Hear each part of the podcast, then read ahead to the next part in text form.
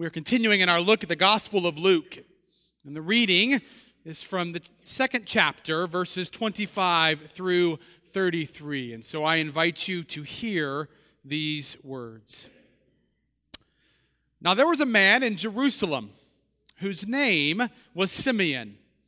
And this man was righteous and devout, looking forward to the consolation of Israel, and the Holy Spirit rested on him. It had been revealed to him by the Holy Spirit that he would not see death before he had seen the Lord's Messiah. Guided by the Spirit, Simeon came into the temple. And when the parents brought in the child Jesus to do for him what was customary under the law, Simeon took him in his arms and praised God, saying, Master, now you are dismissing your servant in peace, according to your word.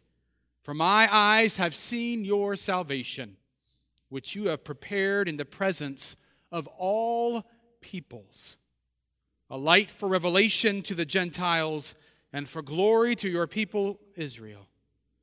And the child's father and mother were amazed at what was being said about him.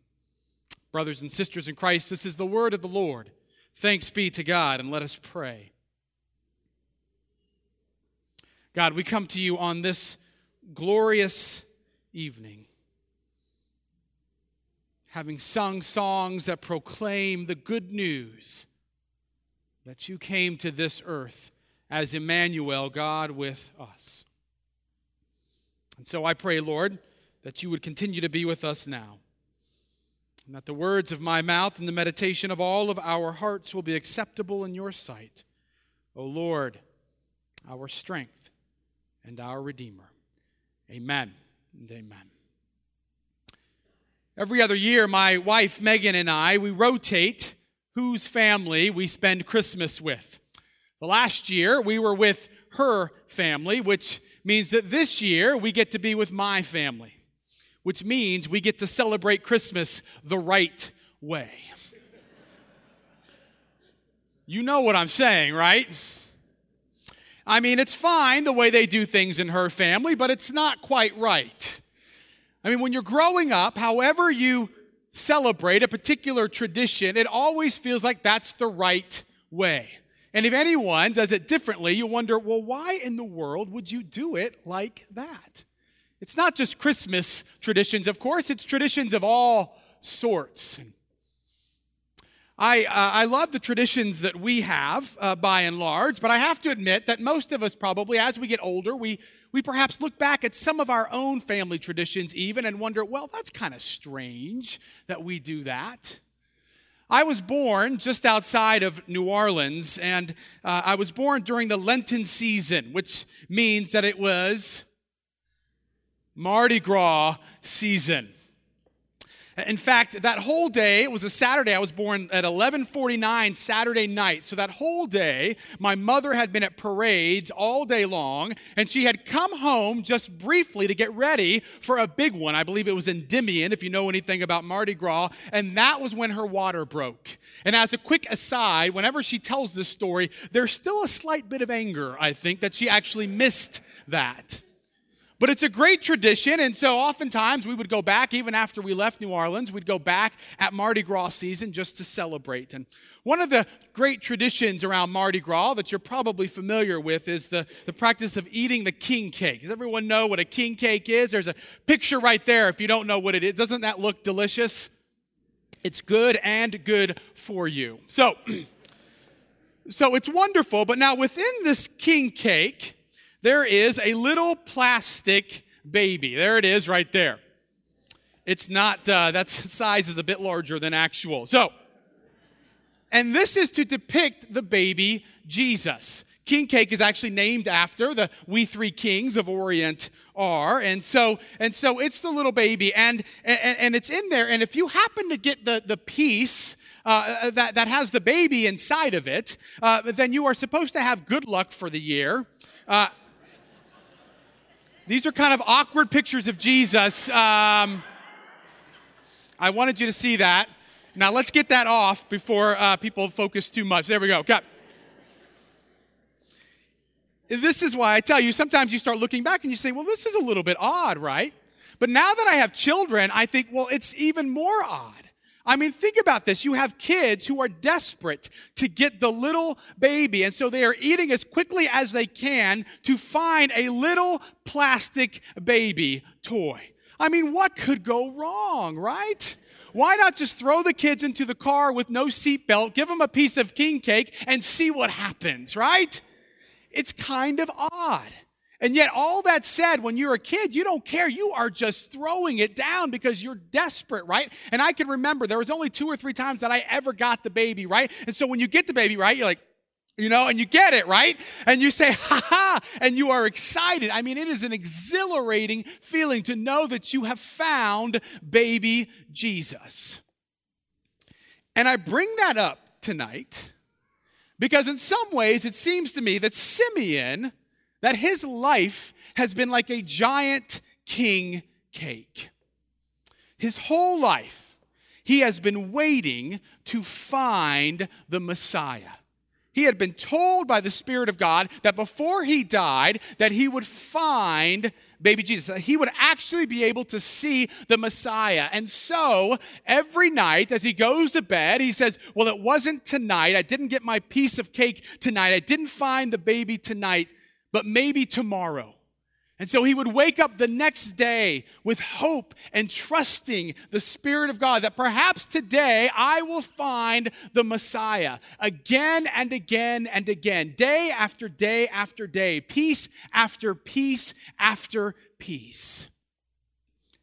And so then, it is of little surprise that when on that particular day the Spirit tells him to go to the temple and he does so, that when he sees that child, and he knows that it is the Son of God, that of course he grabs that child. Of course he takes the child in his arms, as Luke tells us. Of course he begins to sing the praise of salvation, that the light to the world has finally come. It is a beautiful picture, as someone has said, of an old man about to die and his enduring hope holding a beautiful young child.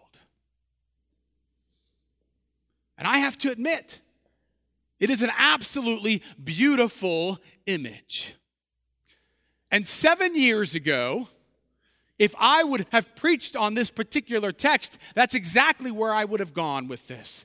I would have talked about the importance, because it is important, of having enduring hope the importance in the midst of darkness of not giving up, the importance of continuing to believe each and every day in the light of Christ, and that even if the darkness seems to prevail, to continue to believe in the light of hope.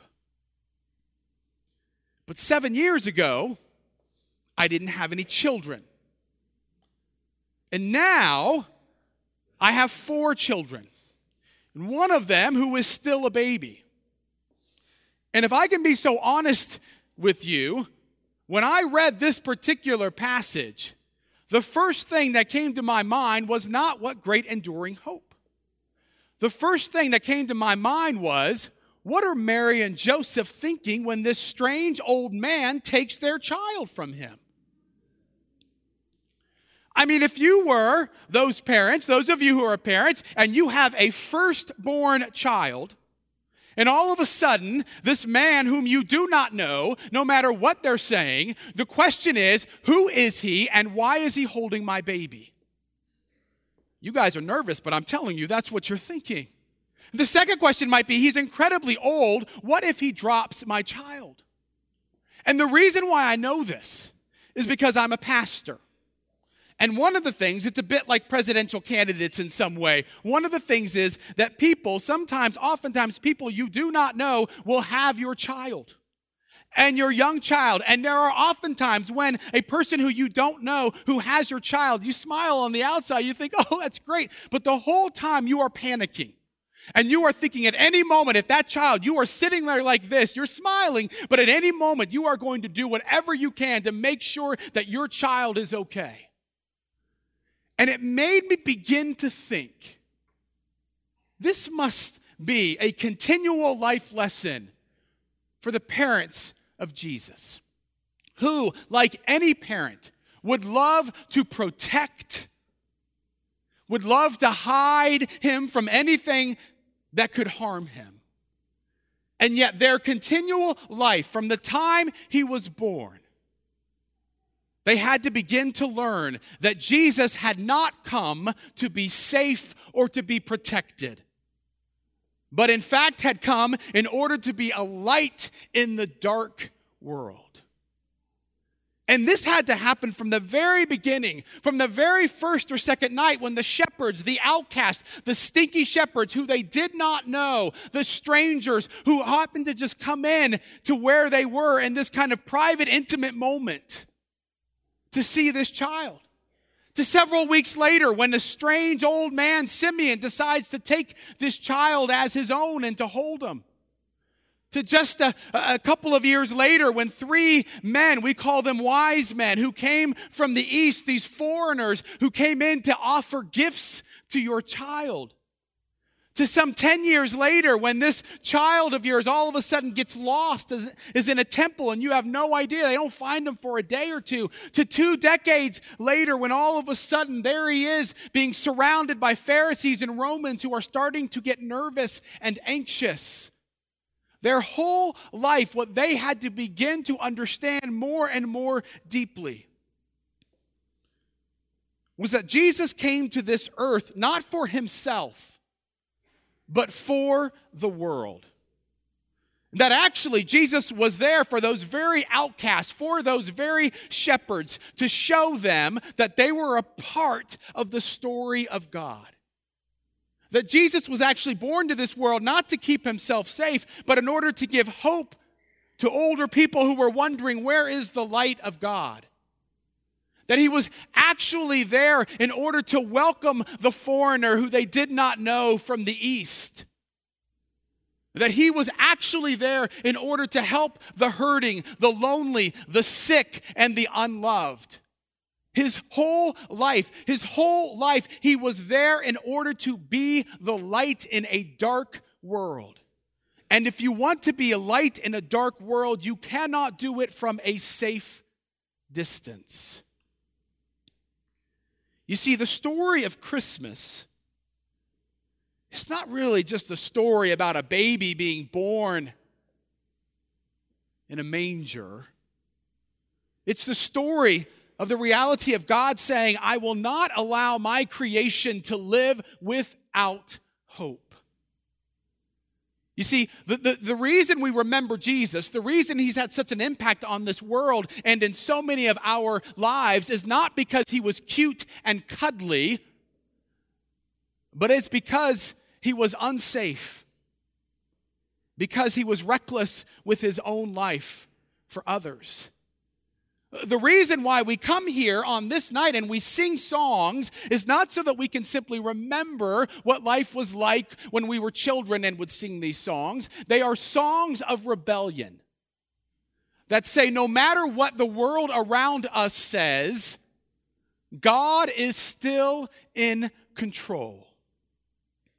And when you leave this place on this evening, you depart not just so that you can go to sleep and then open up presents tomorrow. No, you depart because you have been given a call to reflect that light of Christ.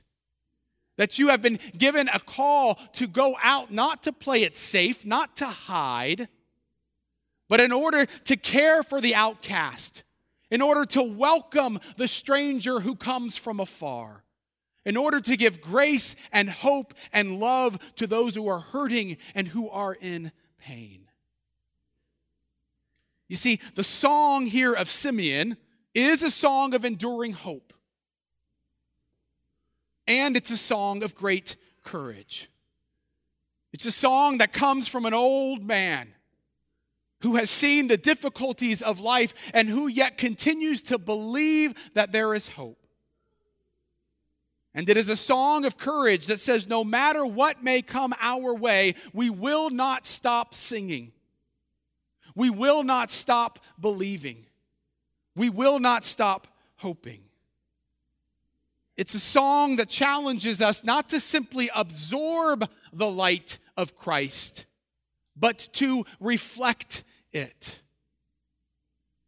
So, brothers and sisters in Christ, as we sing the songs of Christmas together, as we sing the song of Simeon, my hope and my prayer is that you will remember that Jesus came not in order to be safe, but for the sake of the world.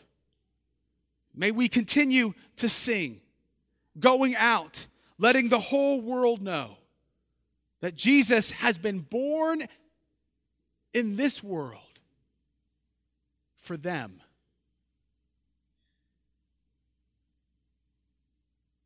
May it be so. Amen and amen.